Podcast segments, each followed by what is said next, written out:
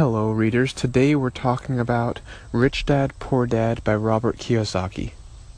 In this book, Kiyosaki talks about what it takes to develop wealth. Regardless of if you have a lot of money or not a lot of money, the philosophy and the approach is so important in order to build long term wealth.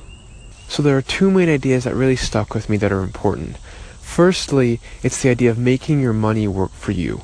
Now, a lot of times we're employees for the most part, and we earn money. However, we're not actually using that money and making it work for us. We're oftentimes just spending it and living paycheck to paycheck or saving, but we're not really making it work.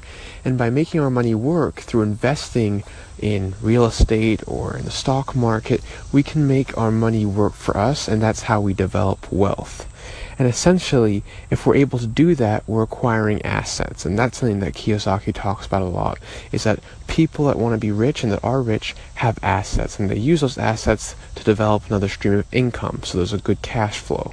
Instead of just earning money through the hours you spend working, over time, if you can acquire assets, you'll be able to make money while you sleep. So that's a an idea that's very important and he talks goes into more detail during the book but the overlying idea is to have your money work for you the second important point is to pay yourself first.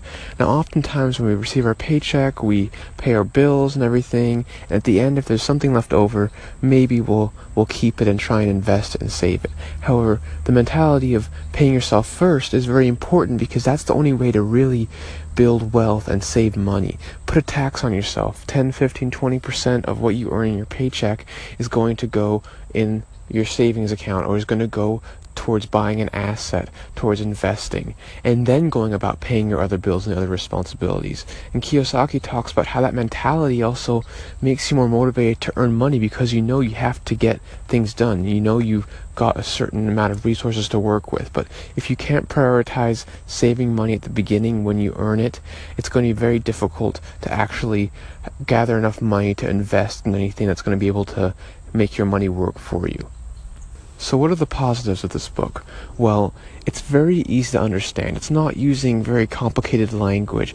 Kiyosaki really explains some of the most important ideas related to building wealth through his own story, starting off poor and developing his wealth. So, he tells, takes you through a narrative story of his life, essentially, to illustrate the most important point. So, it's not complicated, it's not going to be in detail about terminology. It's going to give you an overview of the psychology involved of becoming wealthy. Because what I learned from this book is that most of the success you need in order to build wealth starts with your mentality, your approach, and your awareness of how, how you perceive money and how you use it to your advantage who should be reading this book? Well, I think almost anybody who's looking to become rich, which is most of us, should be reading this book. It's a classic. And there's a reason for it because there's a lot of wisdom that he shares with us as the reader that is very useful. And it's not going to give you everything in terms of how to do it, like a step by step plan, but he gives you the foundation of the philosophy and the mentality you have to have in order to develop uh, wealth in the long term. The ideas of having your money work for you, the value of developing and purchasing assets. These are ideas that you have to understand before you can actually take action in a way that's going to benefit you in the long term. So if you're anybody who's looking to understand how you can actually develop wealth in in the long term, this book is definitely for you. So that's it. That's my book review of Rich Dad Poor Dad by Robert Kiyosaki.